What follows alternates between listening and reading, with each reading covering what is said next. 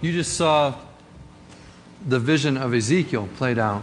But let me tell you the account of how it played out in history and was no longer a vision, but reality. 1 Corinthians 15, 1 through 8. Now, brothers, I want to remind you of the gospel I preached to you, which you have received and on which you have taken your stand. By this gospel, you are saved. If you hold firmly to the word I preached to you, otherwise, you have believed in vain. For what I received, I passed on to you as of first importance that Christ died for our sins according to the Scriptures, that he was buried, that he was raised on the third day according to the Scriptures. And then he appeared to Peter, and then to the twelve. And after that, he appeared to more than 500 of the brothers at the same time, most of whom are still living, though some have fallen asleep. Then he appeared to James, then to all the apostles. And last of all, he appeared to me, this is Apostle Paul speaking as to one abnormally born. You know, people uh, talk about the, the doubt that surrounds the, the physical resurrection of Jesus Christ. And yet, you, know, you think about 500 people uh, trying to mass hallucinate. Uh, I just don't see it happening. You know, I mean, that's a, that's a larger group than here. I, you know, can you see people nudging each other, going, "Hey, do you do you see him? I, I think, what, what, is the one there on the left, is that him? No, no, no, no, no. The one on the right, no. Oh, okay. Yeah, I think, I, I think, yeah, I, I think that's him. Yeah. No, I mean, it was not like that. Jesus was walking in among them. Listen to Acts 1, verses 1 through 3. In my former book, Theophilus, and this is uh, Luke, who was a traveling companion to Paul, uh, who was writing to a certain specific uh, leader. Uh, he wrote the Gospel of Luke for this person so he could understand the story of Christ and what had happened. And uh, he wrote again in Acts the record of the beginnings of the church. And he's writing to this guy again, saying, I wrote all about that Jesus began to do and to teach until the day he was taken up to heaven, after giving instructions through the Holy Spirit to the apostles he had chosen. After his suffering, he showed himself to these men and gave many convincing proofs that he was alive. He appeared to them over a period of 40 days and spoke about the kingdom of God. So, over a 40 day period after the resurrection, Jesus was walking in and out among the disciples, appearing from time to time and showing himself, talking with them, saying, Hey, look, I'm not a ghost. I'm really physically here. Touch me. Uh, let me grab, uh, give me some fish. Give me something to drink. I'll eat it. I'll drink it right here in front of you. And so he, he was again saying, Look, I'm, I'm here. I'm real, flesh and bone. I'm resurrected. I'm alive, just as I said. Uh, John 20 records uh, the, the, the story of Thomas and the doubts that he was struggling with verses 24 to 31. Now, Thomas, called Didymus, uh, and this name uh, uh, sometimes uh, translated as twin. And so some people believe that Thomas uh, had a twin, and that's why maybe he, he doubted more. Uh, because he had been mistaken for his brother many times over. And so possibly he was, you know, had this doubt because, you know, hey, so you saw somebody that looked like Jesus, but he really wasn't. that's happened to me before, you know? So, hey, We'll give him the benefit of the doubt. Maybe, maybe that is it. I don't know. Uh, but anyway, Thomas wanted some evidence. He wanted to know. He had some questions. You know what? This account I'm going to read you. Jesus didn't say, I can't believe you, Thomas. He didn't scold him. He didn't uh, uh, uh, treat him like a little child and say, Shame on you for wanting some sort of evidence. And so, again, I, I want you to know it's okay if you have questions. It's okay if you're, if you're going, Jesus, I, I, need some sort of, you got, show me something, let me know. But I, I, want you to know that we do have what's written here in these, in these records, in, in the biblical records. And here's the story of Thomas, uh, one of the twelve. It was not with the disciples when Jesus came. When the other disciples told him that they had seen the Lord, he declared, Unless I see the nail marks in his hands, and put my fingers where the nails were, and put my hand into his side, that's where the sword went in. The Romans did that, to make sure he was dead. I will not believe it. A week later, his disciples were in the house again, and Thomas was with them. And though the doors were locked, Jesus came and stood among them and said, Peace be with you. And then he said to Thomas, uh, you know, he just looked at him and said, Put your finger here. Come on. See my hands? Reach your hand out and, and touch my side. Put it in there where that little indention, where that hole is, where the, that's scarring up right now. Stop doubting and believe. And Thomas, you know what he said? My Lord, my God. You need no more evidence, no more proof. And then what Jesus said? Jesus told him, Because you have seen me, you have believed. Blessed are those who have not seen and yet have believed. Guess what, folks? Everyone in this room who, who believes in Jesus Christ, you are blessed by the Son of God for that. Special blessing comes right to you. 2,000 years ago spoken, and it comes to you today. You're blessed because you believe and you haven't seen. Jesus did many other miraculous signs in the presence of his, his disciples, which are not recorded in this book. But these are written that you may believe that Jesus is the Christ, the Son of God, and that by believing you may have life in his name. It's for our benefit. So, what does the resurrection of Jesus mean for us today? Did you know that the people of God who lived during the times of the Old Testament accounts, the, the people of God who lived uh, during the times of the, the New Testament accounts, did you know that they all believed in, in, a, in a resurrection uh, of everybody? Not just those who uh, profess belief in Jesus Christ but, uh, or belief in God, but they believed that everybody was going to be resurrected, good and bad. And, and they said it this way uh, there will be a resurrection of both the righteous and the wicked. So, you know, you go, well, if that's the case, then what did the resurrection of Jesus change? I mean, everybody's going to resurrect, so what's the big deal? Well, it changed the outcome. It changed the outcome of that resurrection for everybody. Jesus answered the question that, that, that people had when they read the words of Daniel and wondered, well, who's, who's going to awaken to everlasting life? Who's, who's going to awaken uh, to shame and everlasting contempt? They had that questions in their hearts. And Jesus answered that question. He said the basis of knowing the outcome of that resurrection was based on Him. And He said, I am the resurrection and the life. He who believes in me will live even though he dies. So, what's significant about the resurrection of Jesus from other people who, who were raised from the dead? Jesus, Jesus wasn't the first one to be raised from the dead. Did you know that? I mean, when he was walking around, he raised some other people. Uh, you know, you've heard some of the, the, the gospel accounts. Uh, Jesus brought back some dead people. Uh, one of them was, uh, was the widow's son from Nain. And he also raised up um, Jairus' daughter. And then he raised up Lazarus, the one that we're most familiar with. So, what made Jesus' resurrection more significant than these other folks that were raised from the dead? Well, you, you know what happened, don't you? What to, to Jairus' daughter, to the, the widow's son, and to, and to uh, Lazarus? They died. Their bodies grew old and they died again. So, how was Jesus' resurrection different? He was resurrected with an immortal body. He was the first to be resurrected with an immortal body. And this is what the Bible says that he is the first, but he is not the last. That what he has done has enabled us that we might also be given an immortal body one day.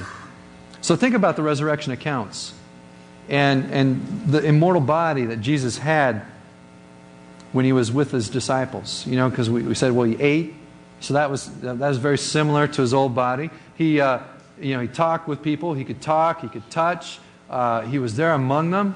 Uh, but there was also something very different uh, because he could appear and disappear. He could show up in a locked room. Uh, and this whole little, you know, Star Trek beam me up transporting stuff was going on. You know, and then and then there's a thing uh, when he last said his last words to his, his disciples and said, "I gotta leave. Holy Spirit's got to come, so I'm taking off. And, and, you know, the Bible says he ascended into heaven. But you know what? I know what those words mean. That means he did a Superman. That is exciting, you know, if that's what's in store for immortal bodies. Uh, and I don't know. I don't know if we'll get to do that when we one day receive an immortal body from Christ.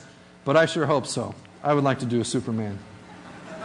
But the Bible says that those whose faith is in Jesus will one day be given an immortal body.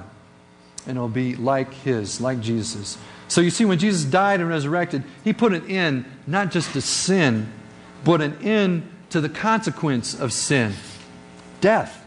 He put an end to death. Now, don't get me wrong, you know, we're, we're all going to have to die. It's inevitable because, you know, God said, you know, you, you sin, you'll die. But he sent Jesus to resurrect us. we won't stay dead. We'll die, but we won't stay dead. We have a great hope in Jesus and his promises, but that hope isn't just for the day we die. Do you know 1 Peter 1 3 it says this? We are told in his great mercy, he has given us new birth into a living hope. Living hope through the resurrection of Jesus Christ from the dead. So, what has the death and resurrection of Jesus accomplished right now for those who have believed? Let me tell you what the ancient scriptures tell us. It tells us first, for the death and resurrection of Jesus, we are reconciled and we are justified. So, what does that reconciled? What does that Bible word mean? Well, you know, when two people get in a fight and they're angry at each other, then someone comes along and brings them back together and says, hey, let's make up and, and you know, say sorry, forgive me. And they do those things and they're friends again. It's like it's back to, back the way it was. That's what has happened through Christ, his death and resurrection. You see, we, we came into this world, a lot of us didn't know this when we came into this world, but we came into this world enemy of God. Romans uh, chapter 5 talks about that. And you go, well, that's horrible. That's horrible that we, we're enemies of God. How could you say that? That's part of the bad news. And that's what makes the good news so good. Because Jesus, you know what? He loves his enemies. And he loved us. While we were still sinners, Christ died for us. Romans 5 8. We have been reconciled with God. We were once enemies, but now we are not. We've been justified. What does that Bible word mean? Well, it means that uh, we, did, we stood in a pretty bad place with God because of our sin. Because He's just, He has to punish that sin. But uh, because of what Christ did and being our substitute at the cross, well, it's just as if we hadn't sinned. We have been set right before God. So, you know, just remember, justified just as if I had not sinned. That's a little, little memory trick you can do there to remember what that word means, okay? So the Bible says through his death and resurrection, we are reconciled, we are justified, we are placed in Christ, we are forgiven. Doesn't it feel good? Uh, maybe some of you uh, with parents or with a, a wife or a husband, you know you did something wrong and you hurt them, and you go to them, you say, not just, I'm sorry, but you say, Will you forgive me? And there's that moment where you're just kind of waiting because you don't know if they will. I mean, they got a choice. They don't have to forgive you.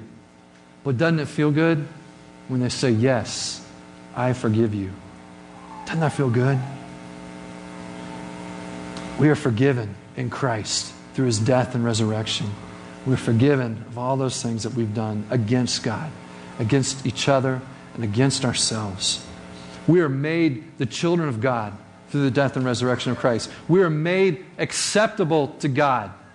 And don't, don't all of you, we have all these growing up stories where we were, went through school and schools were just horrible. And just some of the, some little kids are just mean, and especially middle school and junior high. Just terrible and, and terrible things of feeling unaccepted and rejected.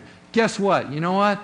We are made acceptable through Jesus Christ into those junior high, middle school stories. Done. That's over with. No more, no more of that. We are given a heavenly citizenship. We are given access to God. We are no longer denied. We have an all access backstage pass we can get to God. There's no cattle pin barrier. There is now a bridge across where we can meet with Jesus Christ and we can, anytime, all access. We are redeemed. What does that Bible word mean? You know, it's just like a coupon. You cut it out of the newspaper or you download it on the, from a website. That little coupon is worthless. It's just a piece of paper until you take it to a certain person at a certain place and they say, hey, we're going to give value to this thing. And then they give you in exchange some goods for that little worthless piece of paper because you brought it in. And they said it had worth. The same thing with Jesus Christ. We, without him, we, are, have, we have no worth. But we come to him and He places worth on us. You know how much worth He placed on us? This much on the cross. That's how much we're worth to God. That is the value He has placed on us. We have been redeemed. You know what else has been brought between, through the death and the resurrection of Jesus Christ? We've been brought into the fellowship of the saints. We've been brought into the fellowship of the saints. We've been included into the eternal plan of God. We've been made free from the law. Freedom is another wonderful thing, folks, and I enjoy it, and I hope you do too. Don't take it for granted. We have freedom in Christ, freedom from the law. We've been brought near to God. How many times have you said in your life, Man, I feel so far away? You know what? Jesus has brought you near. Through his death and resurrection, you've been brought near to God. We have been delivered from the power of darkness. This world, it's, it's, it's a kingdom in rebellion to God. The rest of the universe is in submission to God. That's what I truly believe from when I read the scriptures.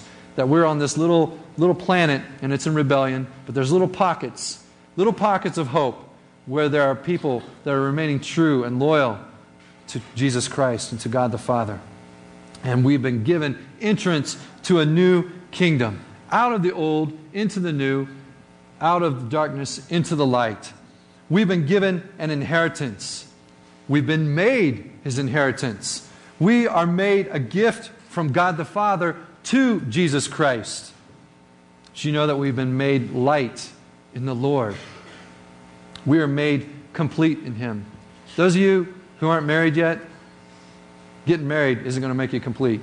Sorry to let you know, but that's the truth. You know what? Jesus Christ is the only one who makes us complete and fully human, fully man. So we've been made complete in Him. We've been adopted through the death and resurrection of Jesus Christ. And we've made, been made a part of the family, of the household of God.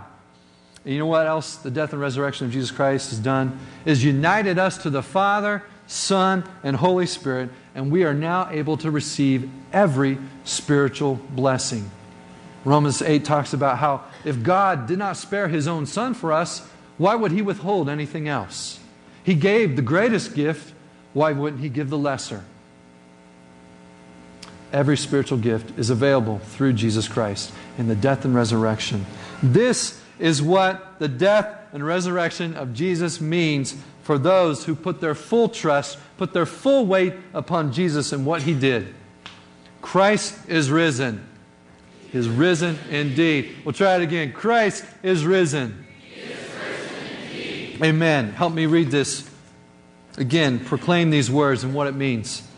Lord of all life and power, who through the mighty resurrection of your Son overcame the old order of sin and death to make all things new in him.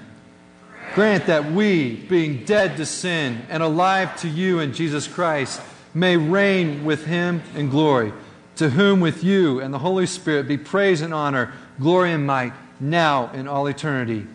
Christ, yesterday and today, the beginning and the end, Alpha and Omega, all time belongs to him, and all ages to him be glory and power through every age.